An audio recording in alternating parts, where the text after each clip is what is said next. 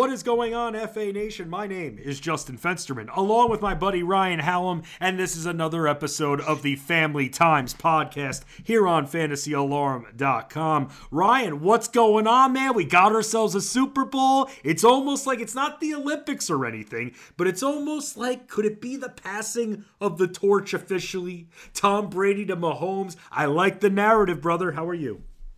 I'm good, man. Uh, I like the narrative. I don't like the game. Uh, I don't. You know, I don't like Patrick Mahomes. I'm just going to come out and say that. I don't care Why? for the Chiefs. Uh, he's just not my cup of tea at all. Uh, and I'm tired of Tom. You know, I don't hate Tom Brady like the vast majority of the country outside of now Florida and New England.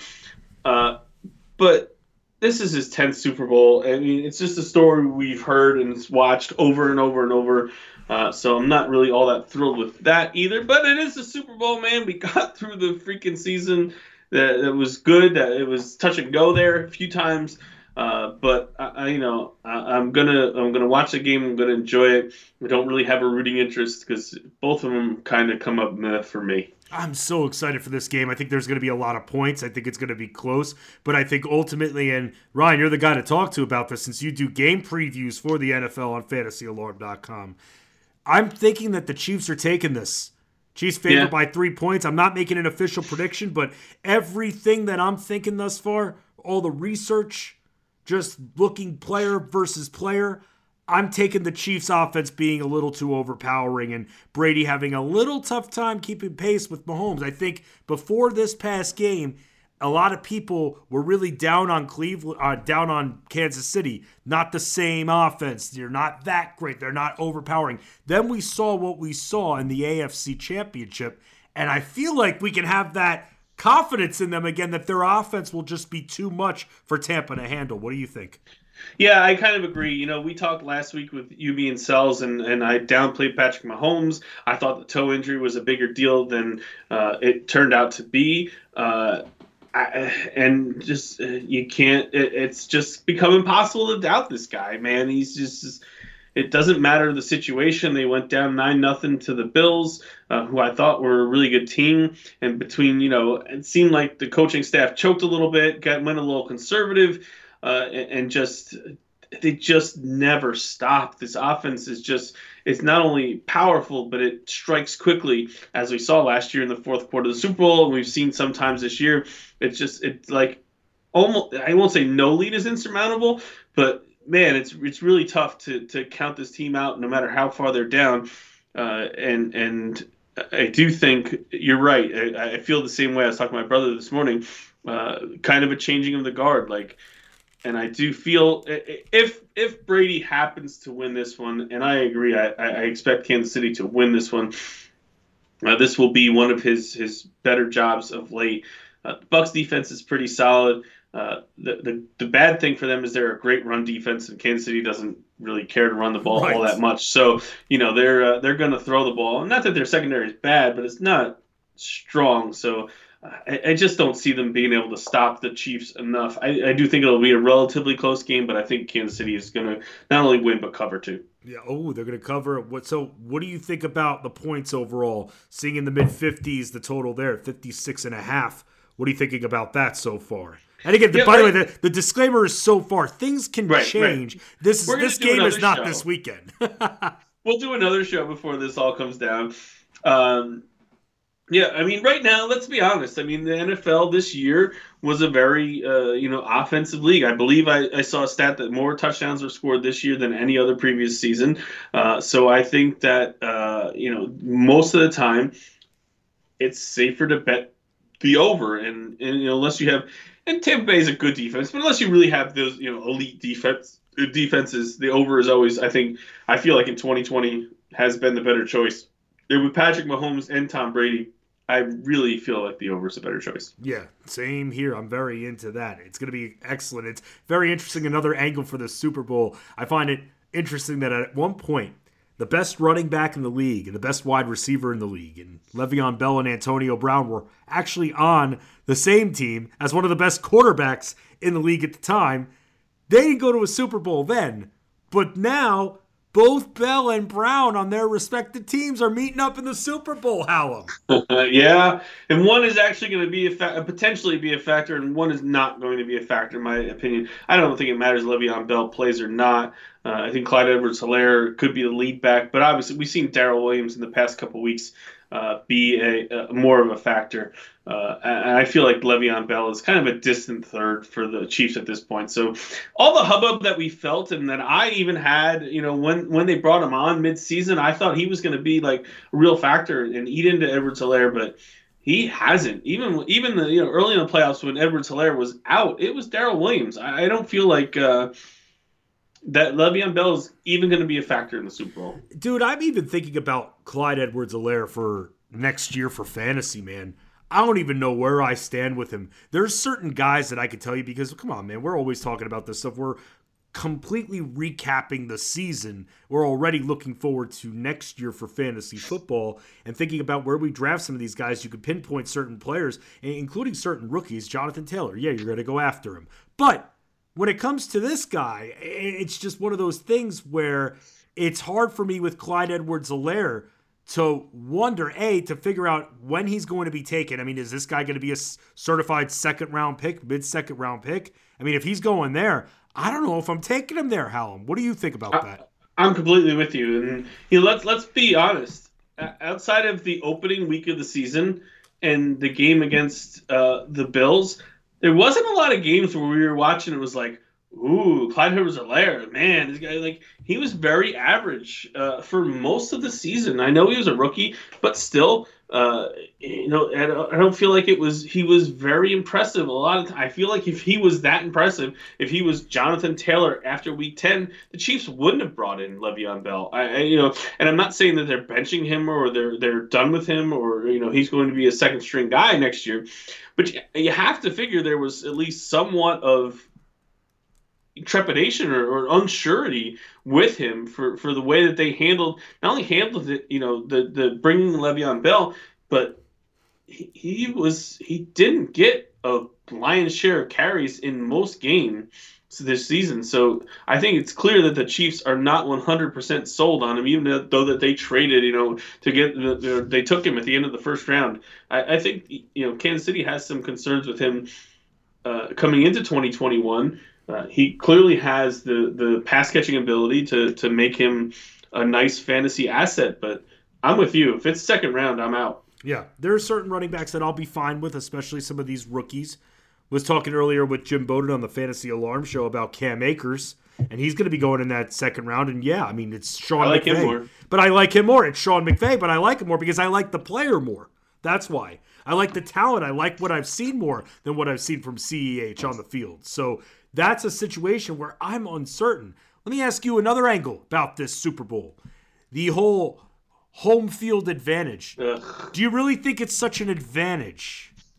You know, any of the. Well, first of all, no. And I'll tell you for two reasons. One, because it's 2020, well, 2021 now, and COVID, and it's not going to be a full stadium. And two, the Super Bowl is never like it's not like they just sell it on the street to like mom and pop, you know, Andrews on the side of the road.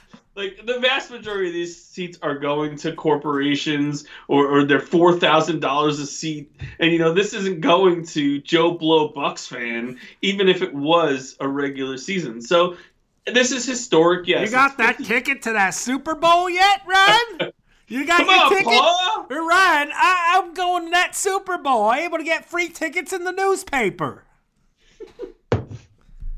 Ryan, so, you yeah. going to you going to the bowl? That is super. I got that on the eBay. On the eBay? Wow, what about the Amazon? You don't get that the deals there. Craigslist. oh man, imagine responding to a Craigslist ad. Hey, come to the Super Bowl with me. It's gonna be fun. Wink emoji. Would you go? It's section 69. so so I, I don't think section know, 69 row 2. so while this is the first time in 55 years that this has happened, I don't think it's it's the the quite the same story as you know just the NFC Championship game where uh, it, it's you know, you know the, the chance where the vast majority of the crowd is going to be rooting for one team. I'm sure the season ticket holders of the Bucs will get a crack at it. Uh, but I think it's already going to be limited capacity now. I'm not 100% sure. I think it's like 22.5 they're letting in, and 7,500 are uh, like uh, first right. responders or or, or you know, healthcare workers. Um, so that already is like a third of the crowd. And, and, you know, of course, you probably root for the home team because that's what you do when you know when you're there. Uh, but I don't see it being like a fierce Bucs home crowd uh, as if it was last year.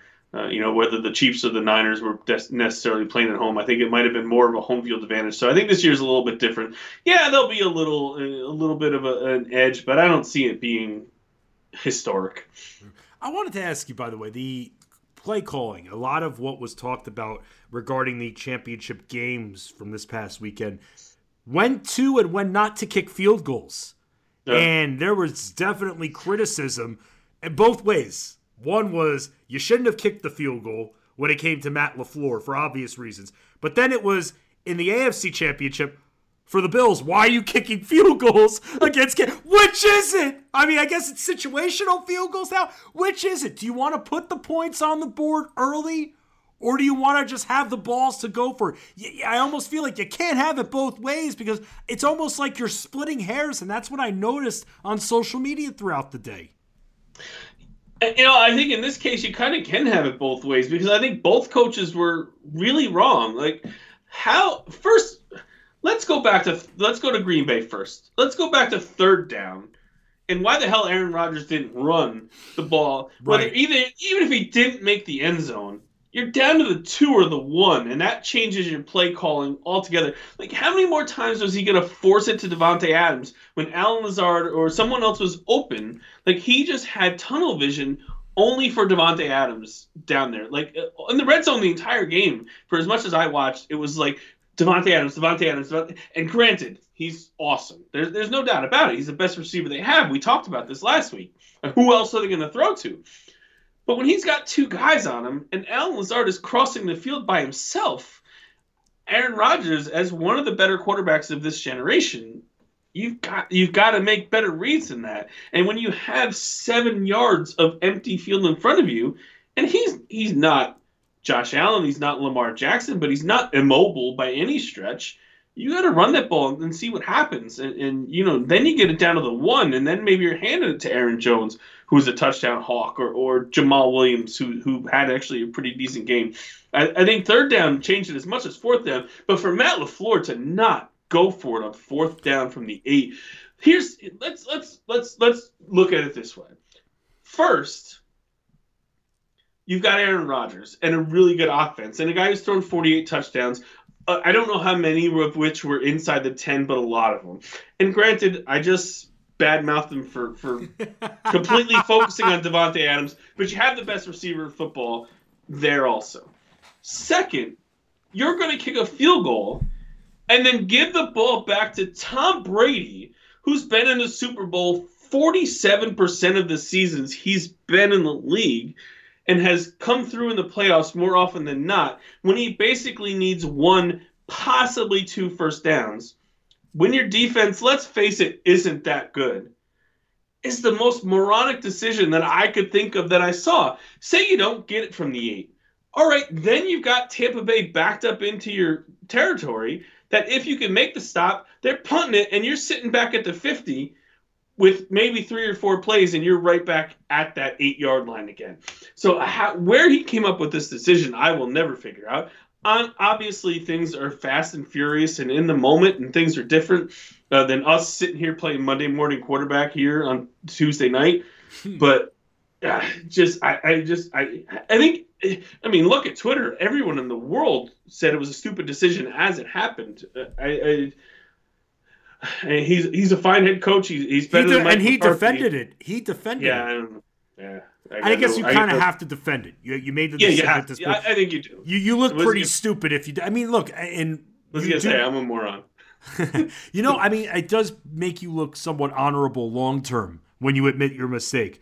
But if you you know you're you're sticking with it, and that's what his story is that he's sticking to it. He didn't have enough time. That's the problem. He ran out of time, and he overthought it. Now the other game, I understand that when you're facing a deficit against Kansas City, and let's all remember that Buffalo was up early in this game. And mm-hmm. when it comes down to them kicking field goals, I understand it with you know, some with who's getting the ball in the second half. I understand, but I'm all about putting the points on the board in the first half. It's the second half when you're down by two scores.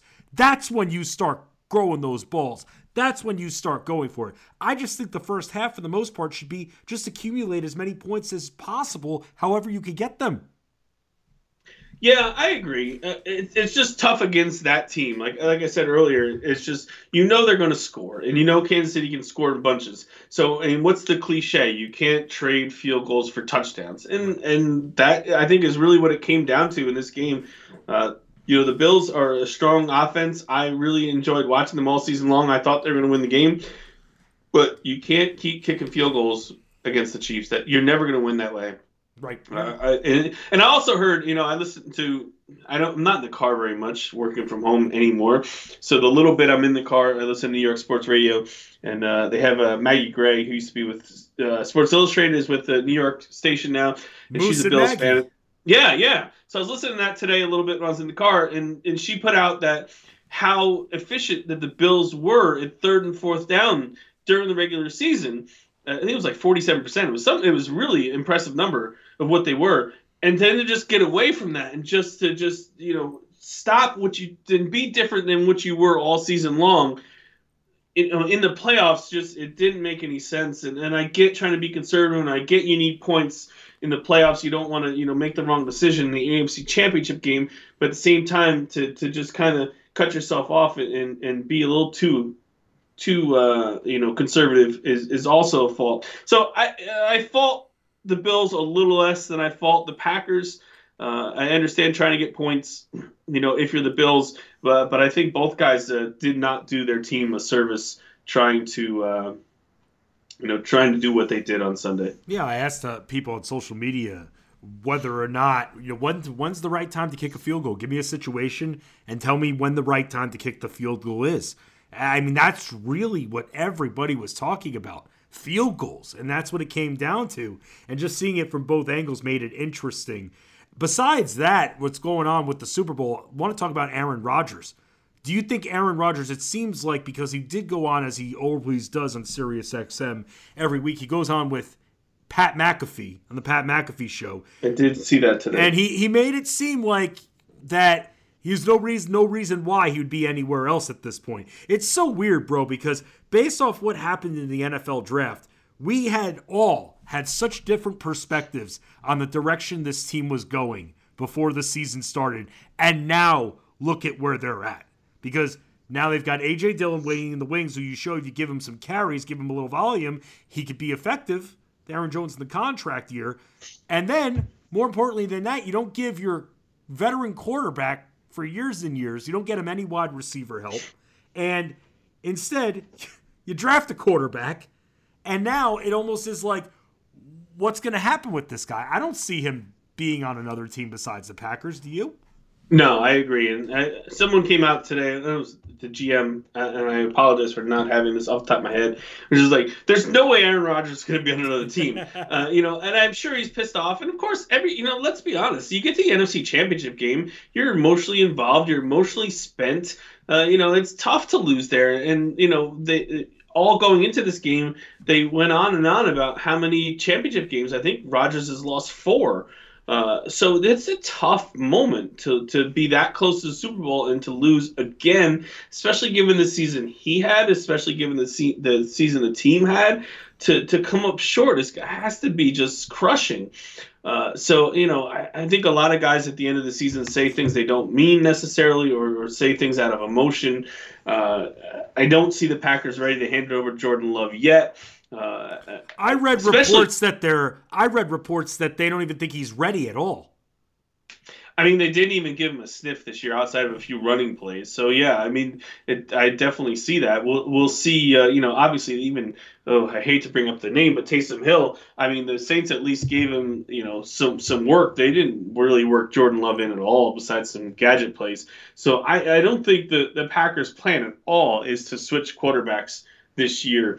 Uh, I fully expect Rodgers to be back. I won't be surprised, honestly, given last offseason and how nothing they did for their guy, if after this season that they try to get Rodgers some help. Uh, wide receiver, maybe a little more on the offensive line. Uh, you know, I, I feel like they might take better care of him this year. Seeing what a you know quote unquote good soldier he was this year, uh, right. uh, you know their big acquisition was Devin Funchess and he and he opted out. Yeah, he's made I them feel, look stupid yeah, that I feel like maybe they will do some more for him. And they don't have to do much, let's be honest, Vince. They, they have Davante Adams. What do they need? One more receiver Just and then they've more. got an That's awesome it. receiving board? Yeah. So I don't really feel like they need to do a lot. Why running back, like you said, we'll see what happens with Aaron Jones, but I mean they're not in bad shape. They just gotta get it they just gotta get him Allen Robinson and they'll be all set. That is, you know how awesome that that would be. they they would turn into one of the best offenses in football. So I don't think they really need to do a lot, but I feel like they need to do something this year that they didn't do last year, and then I think everything all will be right in in Green Bay. Yeah, well, all is not right in Detroit right now because they are ending their relationship with Matthew Stafford, which shocks me. It must just suck playing there. It, it really must because I, that really shocked me. Matthew Stafford's not done. Why not keep Matthew Stafford at this point? You bring someone else, and I understand you want to move on. I, I don't understand why you want to move on from him. This guy's a fighter. He'll play with half his body broken and yeah. be somewhat effective too. I just don't understand why. I mean, you're not gonna. It's Detroit. You're not gonna lure a star quarterback. I just don't understand that, Hallam. I don't understand the logic why they don't just ride it out until he's done.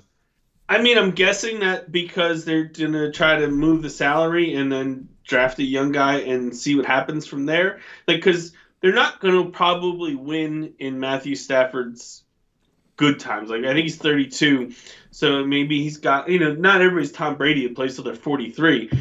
Especially given his injury history, he probably doesn't have that many years left. Like, and they're they're talking about this robust market that there might be for Matthew Stafford.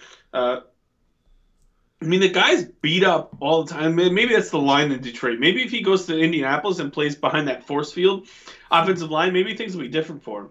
Uh, but I mean, he's been a nice quarterback, but he's not. He hasn't been elite or game changing. Right. Uh, yeah. So I think that the the Lions are seeing they want to get out from under his contract. Uh, start over. You know, they had D'Andre Swift uh, was was a very nice find this year. So I, I think you know, especially with a new coaching staff, that there's going to be a lot of changes there. Uh, so I think you know why not let him go, try to find a, a place where maybe he can win and, and, let them start over at the same time. I was kind of a little bit surprised myself at the time, but I can't say I'm shocked. Like it was, it just hasn't been a. It's almost like the, it's a redo for Barry Sanders. Like, oh, we ruined his entire career. Let's not ruin Stafford's entire career. We'll have to wait and see. We'll see with the updates happen with the quarterback carousel going on in the NFL. Ryan, let's end the Family Times podcast like we always do by bringing something to the family table. And I'll bring something first, and that's just a shout out in memorial of Kobe Bryant. It was a year ago today that he and his daughter Gianna tragically passed away in a helicopter crash. And just remembering what Kobe Bryant was, and I was saying this to others before, my favorite part about Kobe Bryant why he became one of my favorite cards to collect as an avid basketball card collector. It's because he made the cards look cool. You saw the ferociousness on his face, the big air that he got. He made basketball look fun, and that fueled. I was already into the NBA even back when he first came in when I was about eight or nine years old. But then he fueled that interest because he made the game look fun when you watched him, when you saw the cards, and that to me made me who I am today as a sports fan. And to Kobe Bryant, I salute him and thinking about him. And Hallam, what are you bringing to the table? I mean, I'm gonna. I'd like to piggyback what you just said in a couple of ways. One, um, uh, you know, I was in Las Vegas a year ago today, um, and I was set up for a helicopter ride over the Strip and that was the day that Kobe died in a helicopter crash. And I am already kind of scared of heights. So to have someone perish in a helicopter accident the day that I was supposed to go on a helicopter ride made it even that much more scary for me. Uh, I, I, ended up doing it, and it was incredible, and it was uh, one of the cooler experiences of my life. But yeah, I mean, he's he was.